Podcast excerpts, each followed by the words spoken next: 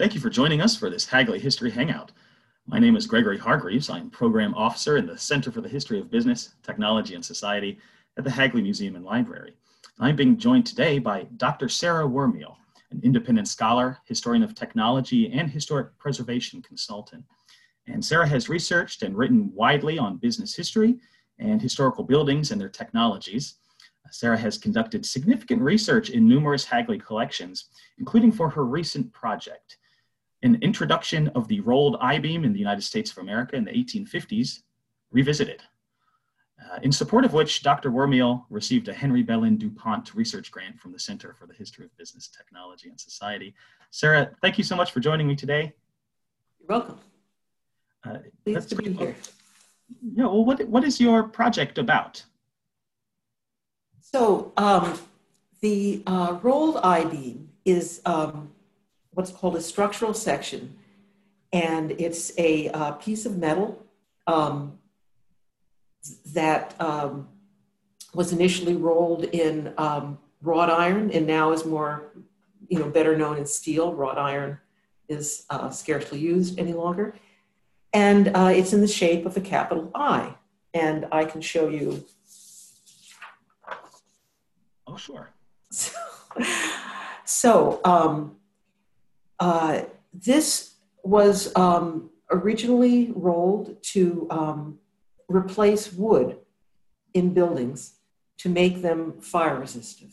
Mm-hmm. And this is a, a surprising fact that um, is, is kind of hard to get people to grasp because it seems like, well, rolled metal, metal structure, that's such a good idea. Um, you know, strong, why wouldn't people do that? But the reason why they did do it initially was to build what were called fireproof buildings. So um, there is a literature, uh, you know, so this, this um, section, this I section, was the first um, solid, as it's called, because it was rolled in one piece, uh, piece of structural metal that was made. It was um, sort of started the um, you know, the, the route for um, structural metal frames, which eventually led to skyscrapers, which is one of the reasons why people are interested in the history of this structural metal. And um, so there is literature on the beginnings of rolling of I-beams. Uh, it's, it's rather old. Um, some of the articles were written, you know, a few decades ago.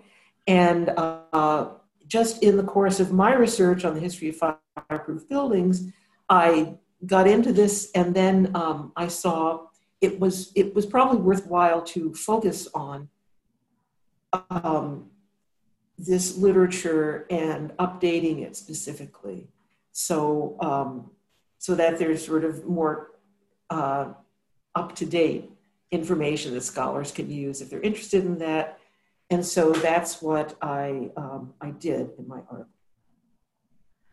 Where was this uh, I-beam first developed, this technology? So the, the, uh, the solid, the, I should say that I, uh, metal structural beams um, were used before the, the um, rolled I-beam so again, the, the first rolled I-beams were in wrought iron. Prior to that, beams in an I shape were made of cast iron. And that was already, you know, in the early 19th century. So there was a, um, a tradition of using metal beams. But um, so this was before rolling. And then also before solid beams could be rolled, um, what were called um, fabricated girders. So these were girders that were made out of flat pieces of metal and angle iron, and they were um, put together with rivets. And in fact, on the Hagley property, the, the small iron bridge that crosses the Brandywine, that's between um, roughly um, the Henry Clay Mill and the, um, the library and soda house area on the, on the road along the Brandywine, there's a small metal bridge. And um, everyone should should look at it because it has very nice example of plate girders. So these are fabricated girders. Uh, the bridge, I think, was from the 1870s. Uh, so you can see very clearly on this nicely preserved bridge the, um, the, the, plates at the top and bottom, and then the little angles and, and the rivets. So that was done um, before solid rolled I-beams and continued to be done to make um, girders that were larger than could be rolled in solid pieces. But for fireproof floors, where you did not need a particularly deep girder, and the cost of making um, the fabricated ones was, was high naturally because you had the extra labor.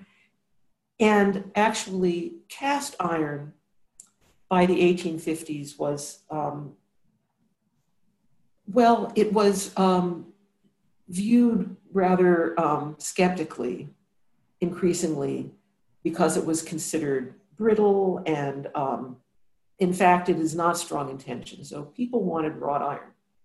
So, um, so two companies actually in the Mid Atlantic area, Trenton Iron Works and Phoenix Iron Works, both in the early 1850s, started a project to try to roll solid beams these I-beams for, for buildings. And that's what I document in my paper. That's really the, the, the research question was, you know, it sort of boils down to who was first, Trenton or Phoenix. So, so they both, um, I can see in the early 1850s, they're both trying to do this. And it's a, um, a neck and neck race. And one of the um, difficulties in getting definite information is that um, Phoenix's records from this period, surviving business records, are not very complete. Well, they're very sparse. So there, there were just a few clues, and even um, secondary information is um, uh, doesn't really, you know, give a definite answer. But um, the Phoenix records at Hagley uh, were wonderful, and I went through everything I could find. Again, not much surviving from this important period, sort of 1850 to 1856, except for one very critical letter, which, um, you know, sort of the whole case hinges on this, this letter, pretty much, these two letters. Tell us about the letter. Well, um, so Trenton Ironworks, um, obviously in Trenton, and uh, they uh, this company was set up um, by Peter Cooper, his son, and his what became his son-in-law Abram Hewitt, but it was managed by um, Cooper's son Edward and Abram Hewitt, and it began um, in Trenton about 1848.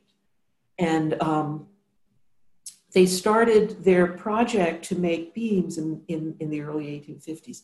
Phoenix Ironworks um, has a, a longer history, but um, it was it became owned. Uh, it was bought by the Reeves family, and initially it was making nails and you know things of the early 19th century um, when um, rolling of railroad rails began in the late 1840s, the firm went big into rails, and it was one of the first contractors to roll rails for the Pennsylvania Railroad, which began construction in 1847.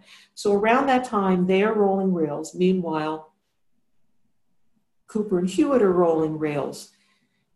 It, about 1850, there's a, a huge um, depression in the iron manufacturing business. Um, England um, is dumping rails on the US market, and many mills go out of business. And so I think that um, Trenton and Phoenix, in turning to beams, they were looking for a product that would not have as much competition and that was a new market, um, fireproof buildings. So cities are, you know, growing. Um, taller buildings are being built, obviously nothing particularly tall, circa 1850, you know, maybe five, six stories at the most. But anyway, tall wasn't so much the issue. Fire protection was the issue, no matter how tall you were. So these were um, you know, city buildings, banks, insurance offices, government buildings in particular, really a lot of government buildings um, that uh, the owners did not want to burn down, wanted to protect. So they, they, they wanted structural metal to substitute for wood in the, in the um, internal construction of the building. So um, both Phoenix and um, and Trenton were very well capitalized. They were very, so to speak, rich companies.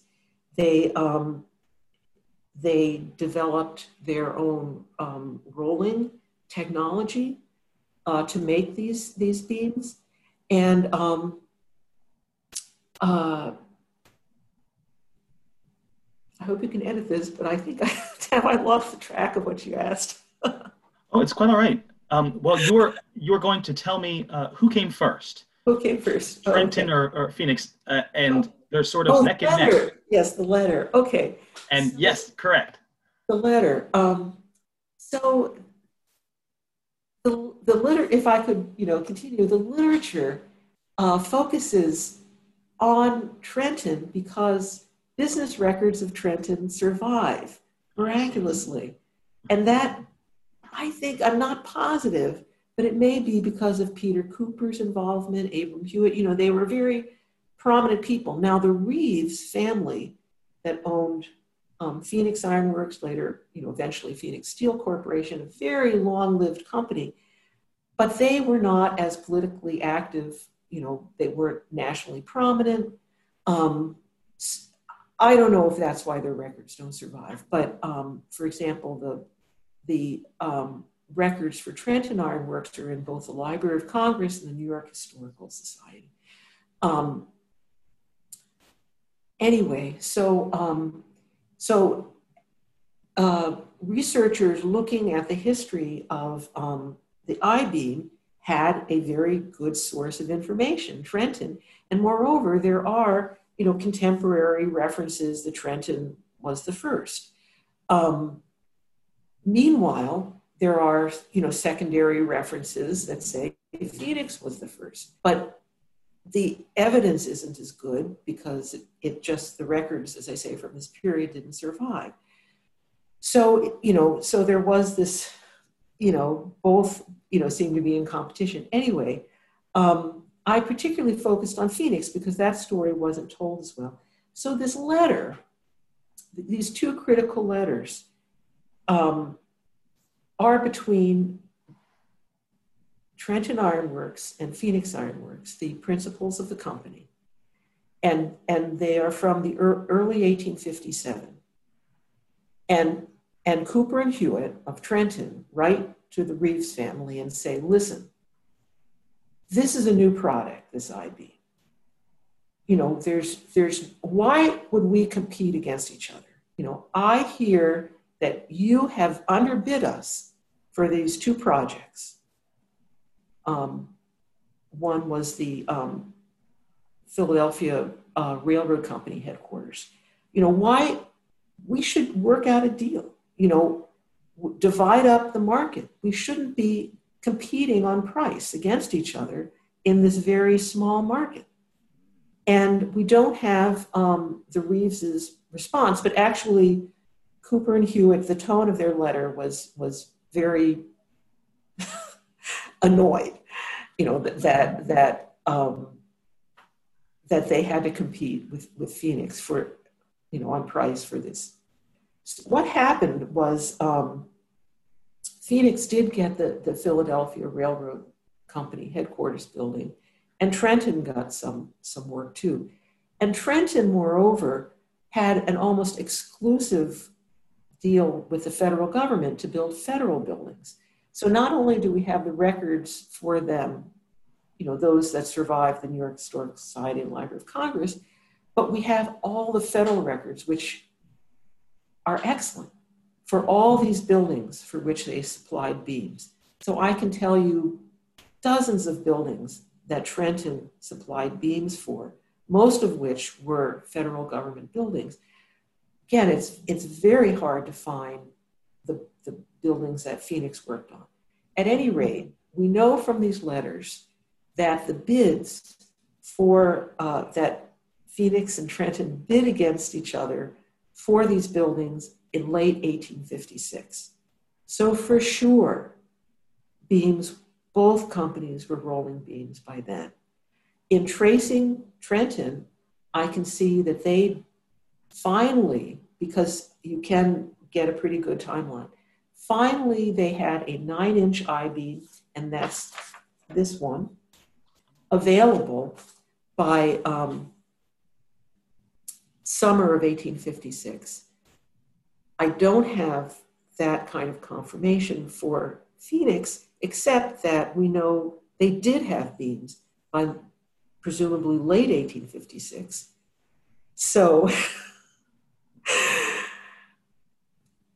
uh, as one uh, sort of contemporary writer wrote about this, um, you know, Trenton says, you know, they they had it, you know, the, the hour before Phoenix did, or something to that effect. So that's so so it's it was really about the same time. The, the, however, what what is important is that Phoenix actually had um, a better technology at an earlier date, and it unfortunately lost out on these government contracts. So it didn't have the kind of steady customer that Trenton had at an early date. It was really bidding for building projects. Again, unfortunately, we don't know, I don't know um, all, all the projects. Uh, it was hard to find the ones that, that I could. Um, and they were competing even in Philadelphia with Trenton. So, I, you know, I noted in my paper the Cornelius and Baker um, lamp factory.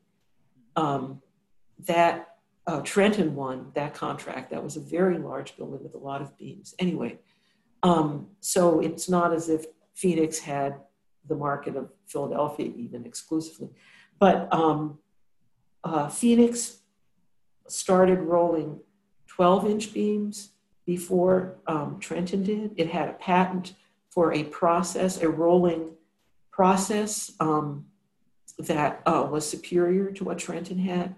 So um, it, um, you know, it was early making a wider range of sizes and, and weights of beams for the market than, than Trenton was.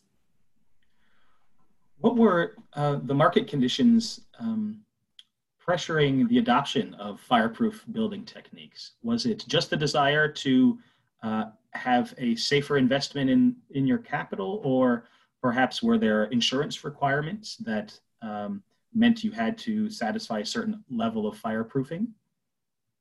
Uh, it was all voluntary. Oh wow! The only um, so the federal government in early 1850s adopted a policy to build everything but their you know most you know, small and kind of remote buildings like on the frontier to build those fireproof.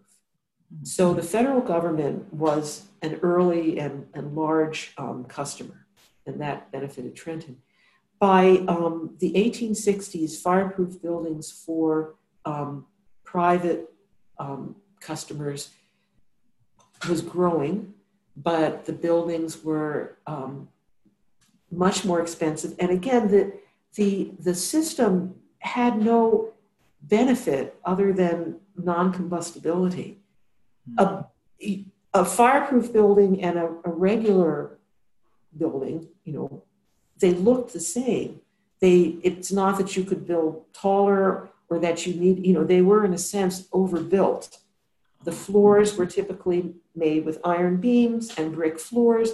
And, um, you know, it was just more than was needed, except that an iron beam and a brick floor was fire resistant.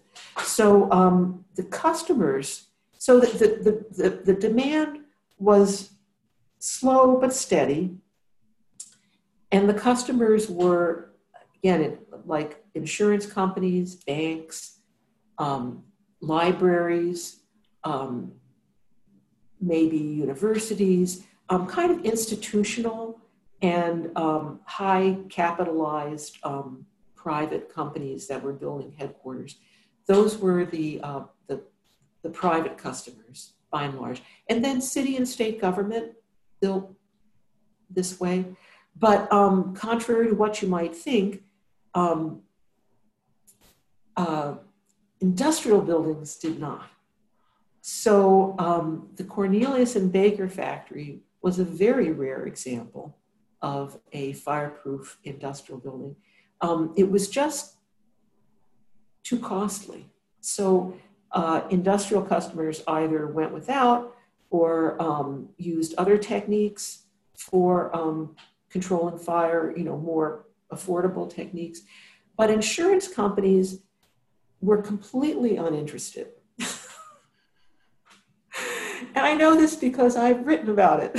it was, you know, it, it's a sort of go to thought, you know, like, oh, well, don't insurance companies want buildings not to burn? Uh, in fact, they don't. They want buildings to build to to pay premiums sufficient to cover the cost of buildings, whatever that might be.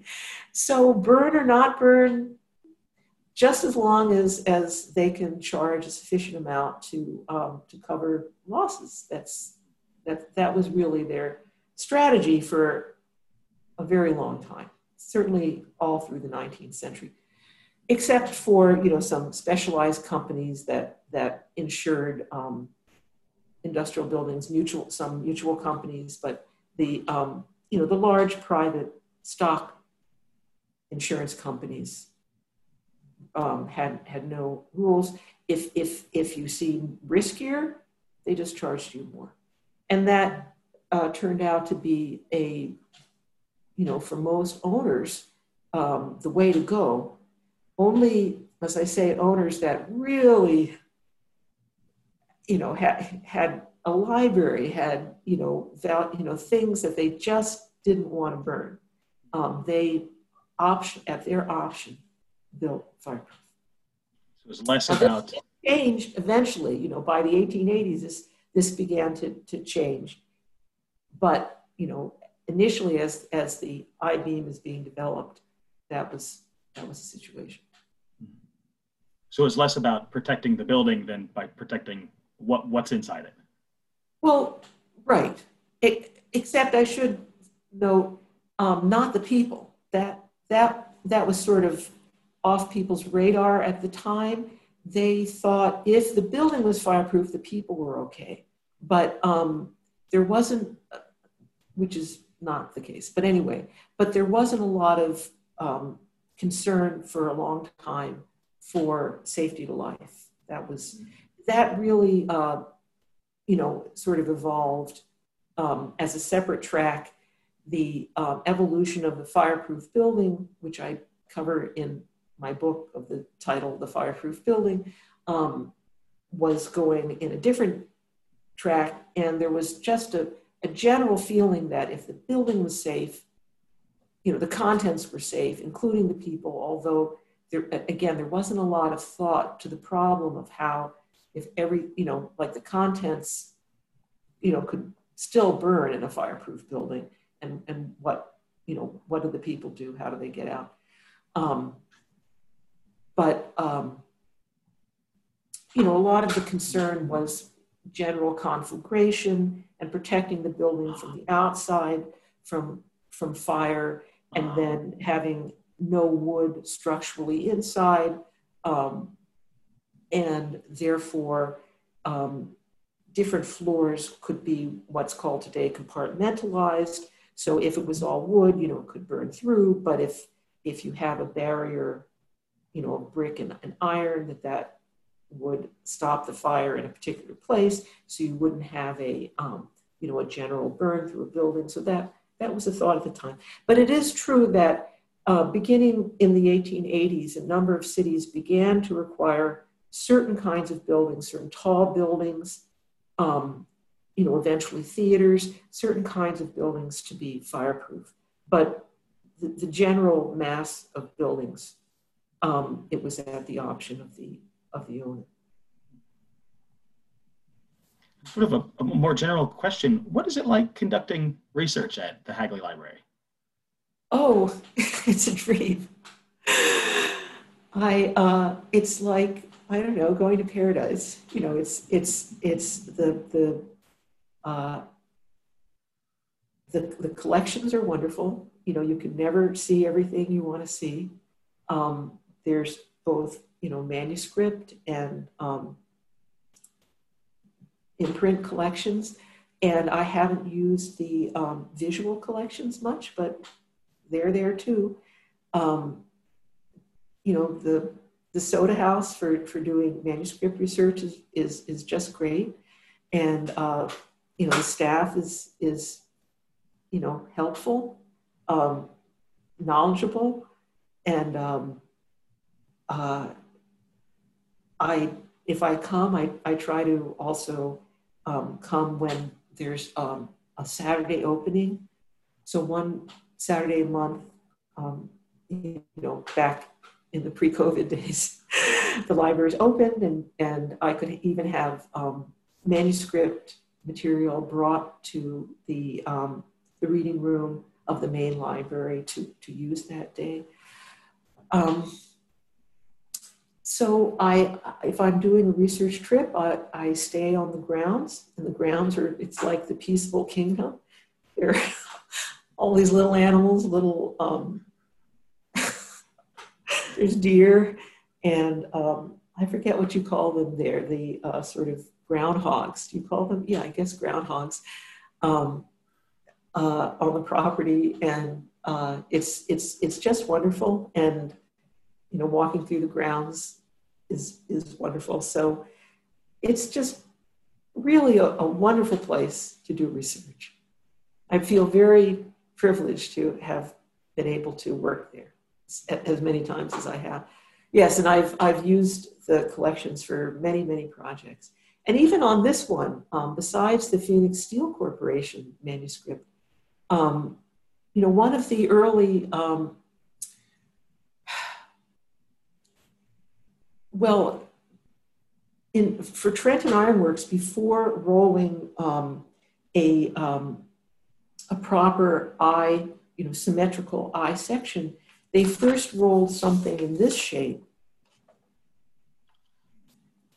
which is a, um, a legitimate section that's used in ships. It's called a deck beam, but they rolled it for Camden and Amboy Railroad. So this was, you know, it's referred to, people call it a rail beam, but in fact, it was a rail. Camden and Amboy had an idea that if they made a very tall, um, very heavy rail, that it would last longer. Um, that didn't turn out, but it's it's um, so it's it's seven inches tall. Mm-hmm. And for your information, this is this is a section of a mm-hmm. an actual contemporary rail. So this is more than seven inches. But anyway, this is what a you know a normal rail of the time would look like. So this was a very a tall rail, and and Trenton Ironworks um, made the rolls to to roll this. Well, so there's a question of what happened to these rails. Um, at, at first, when when Trenton could not was having difficulty making a symmetrical I, it began to shift this st- structural section instead of eyes. And in fact, it works as a beam. So um, that that was that what you know predated the rolling of eyes. And there is a you know question: Well, what were they just like taking you know the rails from the Camden and Amboy Railroad? You know what was going on?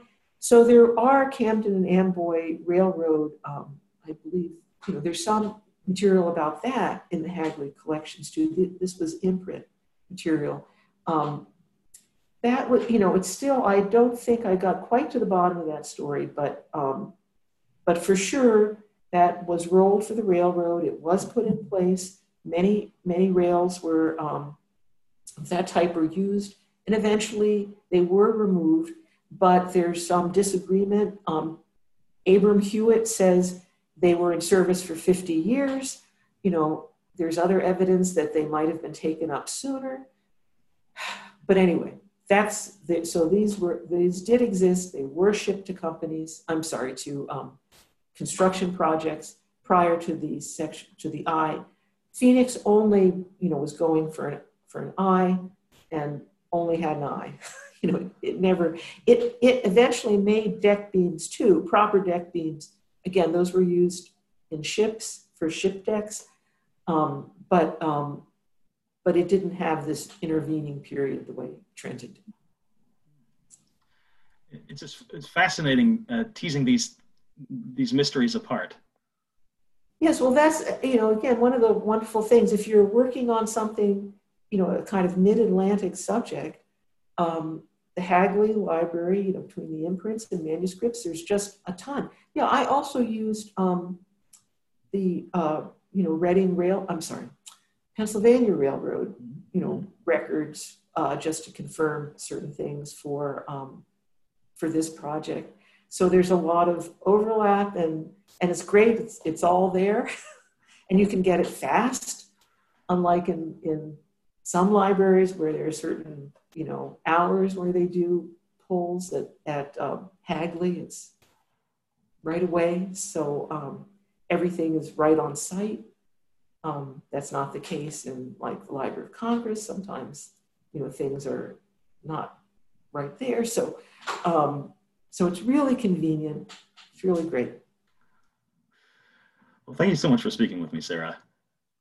Welcome. And uh, for the audience, if you'd like more information about Hagley History Hangouts or the Center for the History of Business, Technology, and Society and our research, grant, and fellowship programs, visit us online at hagley.org. That's H-A-G-L-E-Y dot O-R-G. And uh, thank you once again, Sarah. Okay. Bye.